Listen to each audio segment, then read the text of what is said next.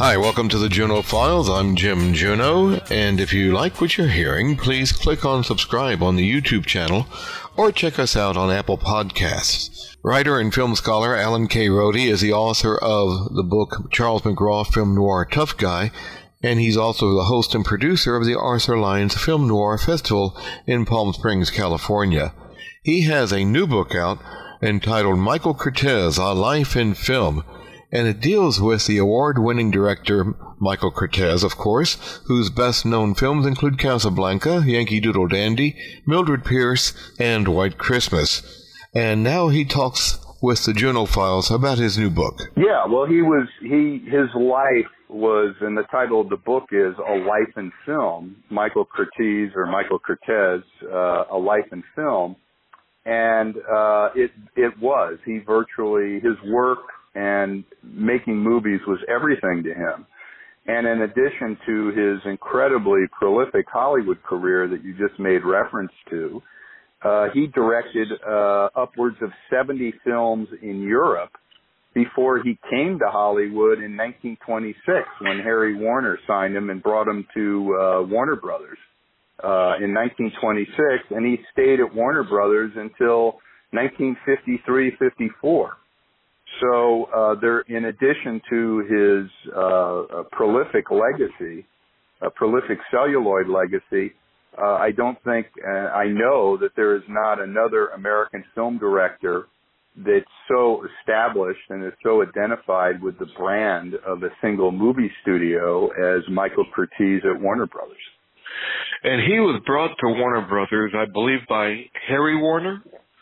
And, yeah, uh, that's what I just said, yes. Yes, uh-huh. And, um, but he was brought in as the uh, Warner Brothers answer to uh, Cecil B. DeMille, wasn't he?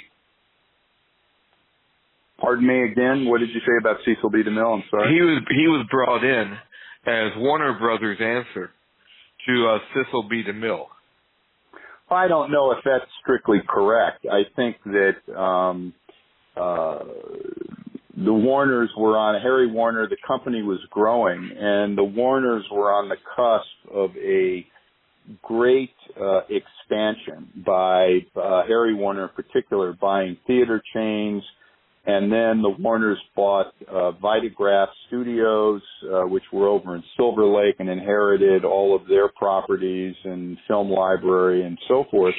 And then three years after Curtiz went there, they bought First National Studios, which was one of the major studios in Hollywood at that time. In fact, someone said, I would have expected First National to buy Warner Brothers, not the other way around. So they had already, Warner Brothers had already signed Ernst Lubitsch, and they were on a talent hunt because the industry was growing. Warner Brothers now was getting loans from the banks, and the industry was in the process of making this transition to a bunch of independent studios in Hollywood back in the teens and the early twenties. To getting access to uh, what I'll call New York money and Wall Street money and banker money and so forth. And, and Harry Warner was in the forefront of that. So I think in Curtiz, they were looking for talented directors who had succeeded elsewhere to um, um, to be successful. Now, one of the things that clinched the deal was um, – Uh, the Warner Brothers, specifically Jack and Harry Warner, screened a print of Curtiz's uh, epic that he made in Europe in nineteen twenty-four, I believe, called Moon of Israel, uh, that was adopted from an H. Ryder Haggard novel, but was biblical in its sense. And, and Curtiz had made a number of these epic films, uh, such as Sodom and Gomorrah back in nineteen twenty-two in Europe. And uh, what happened was when the Moon of Israel was bought for American distribution, uh, it was bought by uh, Adolf Zucker, who was a very wily Hungarian who founded Famous Players Lasky, who that became Paramount Pictures. And uh, Zucker did not want uh, Curtiz's Moon of Israel competing with DeMille's Ten Commandments that had been released in nineteen twenty-three. So what he did was he bought the American distribution rights and then took the prints and locked them up and didn't exhibit them. So uh, when Harry and Jack got a hold of Moon of Israel, uh, Jack Warner, with his usual hyperbole, said, "We were laid in the aisles by this, and we've got to sign this man." Now, Jack Warner, you could take whatever he said with a grain of salt big enough to tote in a wheelbarrow. But certainly they they did see the film and they were impressed. And Harry Warner came uh, to a, to the, the the set in Paris where Curtiz was making a film with Lily Demita, another one of his discoveries, and interviewed him there and subsequently hired him. Now, he brought, when he brought over, now, was, excuse me, the, the best-known early film that he did in America, arguably, would probably be Noah's Ark. Mm-hmm. So, I'd agree with that, sure. Okay. And um, now, tell me a little bit about this film, because there are a lot of urban legends involved with this with this film. And in your book, you try to you try to set the record straight. Correct, correct. Well, Noah's Ark was the film that Curtiz came to Warner Brothers in the belief that this is what he came to America to do. He had a scenario written uh, when he arrived in New York in June of uh, nineteen twenty-six. He had a meeting with Harry Warner, took the train out, uh, and he got to L A and no one was there to meet him. So he went and uh, found the streetcar, and at that time the Warner Brothers studio was on Sunset Boulevard in Hollywood. They had not yet uh, acquired First National and moved to Burbank, where they still are. So uh, Curtiz was ushered in. Jack Warner was on the uh, massage table, and he said, Curtiz brandishes his treatment, and he says, "Hey, I'm ready to make Noah's Ark." And Jack took it, tossed it aside, and said, "We're not ready to do that yet. You're going to make a movie about American criminal justice called The Third Degree." So Curtiz had to figure out very quickly how to come up to speed on American jurisprudence and make this film, which he kind of turned into a circus picture. There was a minor character that was a performer in a circus, so Curtiz staged all these circus scenes and so forth. But at any rate, he made like uh, several films, I believe three or four films, before he made Noah's Ark, which started, he started filming in nineteen twenty-seven. And this was after Warner Brothers, uh, Curtiz had proved his bona fides, uh, if you will, as a director by making these earlier films. And Warner Brothers now was flush with cash after The Jazz Singer, so they could afford to produce a spectacle uh, with the scope of Noah's Ark, which cost them like a million dollars, which was, that was when a million dollars was a million dollars in nineteen seventy-seven. So he he made this movie, and the the the the anecdotes that have kind of hardened into that bedrock of Hollywood folklore that gets repeated so many times that it's reprinted and believed is there uh, in Noah's Ark. There is the the, the flooding sequences. And rather than rely on miniatures, Curtiz and Daryl Zanuck, who was the head of production and who had uh, uh, made his uh, made his name at Warner Brothers by writing uh, and producing the Rin Tin Tin movies that kept the uh, kept the, the Warner Brothers afloat uh, in the early twenties. Uh, they decided to have stage huge tanks of thousands of gallons of water and then dump it on the extras and the cattle and all of these people without telling them what they were really doing. Wow. So accordingly, one version of this is Dolores Costello uh, said that there were breakaway sets for, for this to happen, and then there were standing sets with actors and extras and cattle and animals and so forth. And Curtiz, who spent his entire career on a quest for realism, decided to dump the water on the standing sets. In fact, the cameraman, the cinematographer Hal Moore, who who shot many of Curtiz's early films, uh, also shot The Jazz Singer. Uh, when he found out what was going on, he went to Zanuck and and Curtiz and said, "You know, you can't do this. You can't just dump all these all this this water on these people without telling them what's going on." And they said, "Well, that's what we're going to do." And Moore told them they could shove the picture and walked off the set. So they had wow. uh, another cinematographer named Barney McGill shoot this sequence. And apparently it was a disaster. People were knocked over. Uh, extras were trying to get away. Uh, uh, George O'Brien, who was the star of the film, uh, when this scene started, he was like a slave with spirit gum over his eyes because his eyes had been put out, and this and that. And he said the board, the the, the, the mess created by all this water, the boards tore off the, the, the toenails on his big toes. Uh, oh, Dolores Costello was immersed in water for so long she got pneumonia. And then, as the story goes, three people were killed uh, by this. And and um, there's an interview with Dolores Costello that uh, David Gill and Kevin Brownlow filmed for their epic documentary on Hollywood uh, back in the nineteen sixties, where mm-hmm. she called it uh, uh, Mud, Blood, and Flood, and then said there was much blood and ambulances. I could find no evidence of people being killed. There's no documentation on this. Uh, could it have happened? Yeah, it's it's possible that it could have happened. But is there any proof of this? Uh, no, there is not any proof that anybody got killed.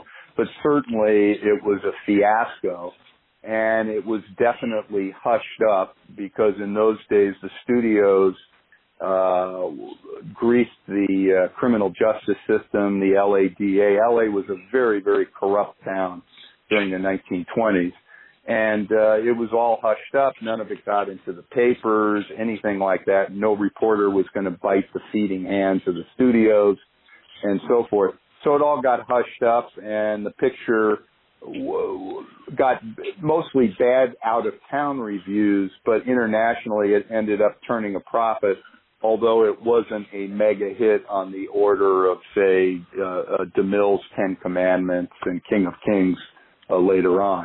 But it, it was a success, and Curtiz, I think, realized how lucky he was not to uh, uh, have his actions scrutinized by the press or a district attorney, and he moved on from that, as as did the Warner Brothers. Now, and you mentioned his quest for realism. Realism. Um, another one that goes has a lot of urban legends involved is the Charge of the Light Brigade. Uh, that was also one which I think that the horses were supposed to be were supposed to be injured during a famous scene and things of that nature, and that also was blown out of proportion, wasn't it?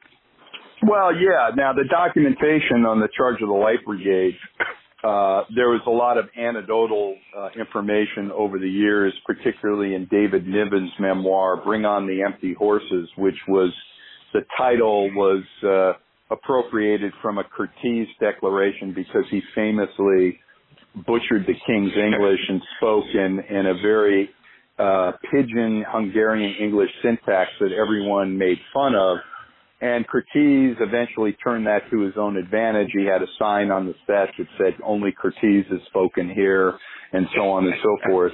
And, and, uh, uh, he, he, he really turned that into like a P R advantage, but it was very authentic. But at any rate, David Niven wrote that, uh, hundreds of horses were killed by use of the running W, which was a tripwire attached to one of the horse's forelegs, and that, when Errol Flynn made such a big deal out of it, they went and filmed some of these sequences in Mexico.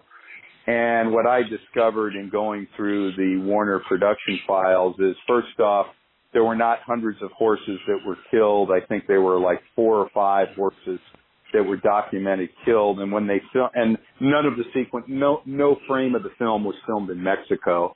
Uh, what happened was it was filmed up in Northern California in Sonora, part of the Charge. And some of the horses did get did get injured with these pitfalls and so forth. Wow. And then a Humane Society representative showed up on the set, tried to shake Warner Brothers down for money, and when they didn't come across, reported this, and it got picked up by the wire services. And uh, Jack Warner ended up, the Humane Society tried to boycott the film in England. Jack Warner ended up suing, and so on and so forth. And, and um, uh, Uh, if you if you read the uh, uh, the uh, memoir of uh, Yakima Canute, mm-hmm. he goes into a long explanation on how the running W was used, and the running W was banned in nineteen forty as part of the publicity. So certainly horses in movies were treated uh, and animals were treated in a very cruel and cavalier fashion back in the twenties and thirties. And but that was not singularly Michael Curtiz, uh, who didn't even direct most of the second unit action sequences. But if he did, I don't think he would have done anything any different. But horses were viewed from an agrarian perspective in nineteen thirty-six much, much differently the way they are viewed today. And uh, Jesse James, they had a horse jump off a cliff uh, in nineteen thirty-nine that got killed, and a lot of these. So uh, since from Charge of the Light Brigade, with all the bad publicity, Warner Brothers would have a Humane Society representative on set whenever they did stunts with animals going forward. So there was a good outcome to this bad publicity, but the, the, the, the stories of David Niven and other things about hundreds of horses being killed were uh, wild exaggerations, to say the least. Now, I'm, I'm going to be, I would be remiss if I did not ask if you've got any, uh, what's your favorite story you found from his picture, Casablanca? Because more than any other movie, that's probably the one that he is most known for. Uh, uh, it's, well, it's hard to categorize uh, favorite story. I tried to, uh, the chapter I wrote in, in my book about Casablanca, I tried to put Curtiz's contributions because uh, Casablanca has been elevated to a level uh, in our popular culture and in our history. I mean, it's the seventy-fifth anniversary of the film, and people are still talking about it, still watching it, and so forth. And it, it, it uh, there's very few films that become what Casablanca has become to, mm-hmm. to all of us. But I think one of the more interesting vignettes Uh, in coming across and, and, and finding out that Curtiz cast most of the um, the bit players, virtually all of them, and most of them were refugees. They were Jewish and so forth. And so the scene where Paul Henry uh, uh, says, tells the orchestra and, and Rick Staffé, play La Marseillaise, play it. And then he looks back at Humphrey Bogart, who gives the nod of approval to the orchestra conductor, because Humphrey Bogart's the boss, not not not Victor Laszlo. And they play that, and everyone starts crying as they drown out the German uh, Nazi officers singing uh, around a piano in a corner of the bar. Uh, uh, one of the people, uh, uh, um, Dan Seymour, who played the big doorman to the casino and was subsequently a character actor in Hollywood for many years, said, I looked at the people and they were really crying because they wow. really were refugees. And uh, the other thing I thought was, was very interesting is coming across the last scene where uh, uh, um, Paul Henry, Ingrid Bergman, Bogart, Claude Rains are all on stage one at the airport. And uh, he uh, Bogart says, put in the names of Mister and Missus Victor Laszlo, and he's not going to go away. Uh, uh, with Bergman and so forth, and they have that exchange, you know, uh, uh, the feelings of three small people don't amount to a hill of beans in this crazy world. We'll all eat at Paris and so forth. And uh, interestingly, the morning of that film, the morning of that that scene was filmed, Bogart and Curtiz got into a terrific argument over how it was going to be played. And there's no details there, but the argument was so profound that the production assistant who chronicled this in the uh, in the daily production porch said Hal Wallace had to go to the set to arbitrate between Bogart and Curtiz, and that's very unusual because Wallace had like he was the executive producer, uh, really the major spirit in in in Warner Brothers' Best Pictures at that time, and he had four other movies. Uh, in production. So he didn't have time to go down and hang out on, on sets and uh, settle petty squabbles. So this was a big deal. And then apparently Wallace, Curtiz, and Bogart sat down for a long time and hashed it out. And I was I tried to find out what exactly was it about. Now, Curtiz's uh, last surviving intimate, uh, uh, his, uh, his uh, mistress, Jill Gerard, that uh, was the mother of his last child in the mid-fifties, she told me it was about how the scene was supposed to be played. Uh, uh, and um, There's also uh, Bogart, when he would come in early sometimes after a lengthy night of bending his elbow, uh, he was a quick study and a great actor. In fact, Curtiz said about Bogart, Humphrey Bogart never studied, but he always good. So it could have been that Bogart was just playing for time in order to learn the lines, uh, which is something he did that Richard Brooks uh, chronicled uh, years later in, nineteen, in the early nineteen fifties on a really great newspaper movie called Deadline U S A, where Bogart started this argument over two pages of dialogue with Ethel Barrymore and so on and so forth.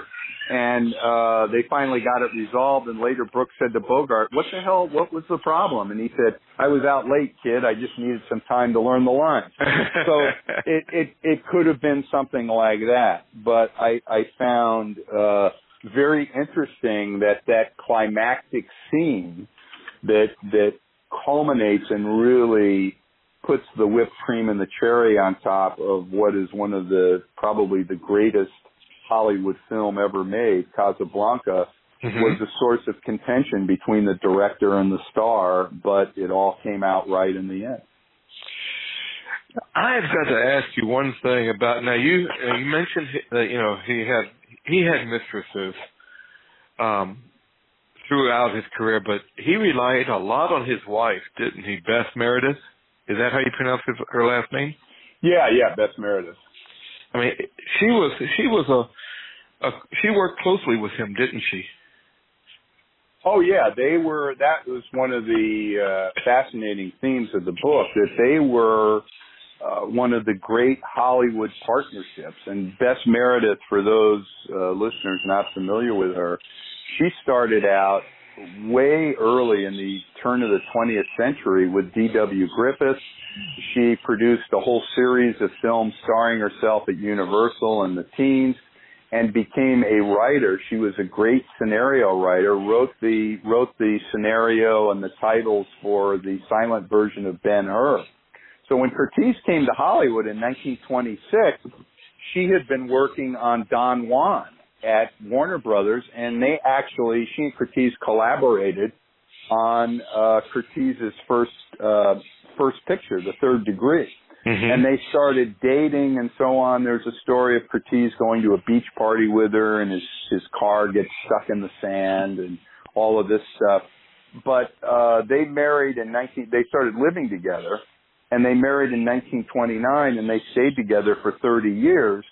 And he would take his scripts home and work them with Bess, and a lot of his perspective on scripts, on dialogue and stuff came from her, but she didn't want any public credit for that. So a lot of this is undocumented. Um, Julie Epstein, who uh, shared the Oscar with Howard Koch for the screenplay of Casablanca, Uh, related in an interview, he said, I wish I could have filmed some of the story conferences we had with Curtiz on Casablanca, because he would come down and start to say something, and he'd say, oh, I forgot what Bessie told me last night. you know? uh, so, so she was very much a part of his success, and I think that uh, Michael Curtiz's career would have been very, very different without his long-term marriage to, to Bess Meredyth. She was uh, very much a part of his success.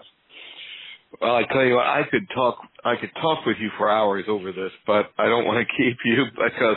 No, that's, that's fine. Uh, anything else you have is, is, is I'd be more than, more than happy to answer, or anything else, but I appreciate you having me on, and it's been fun. Michael Curtiz, A Life in Film, written by Alan K. Rode and published by the University Press of Kentucky.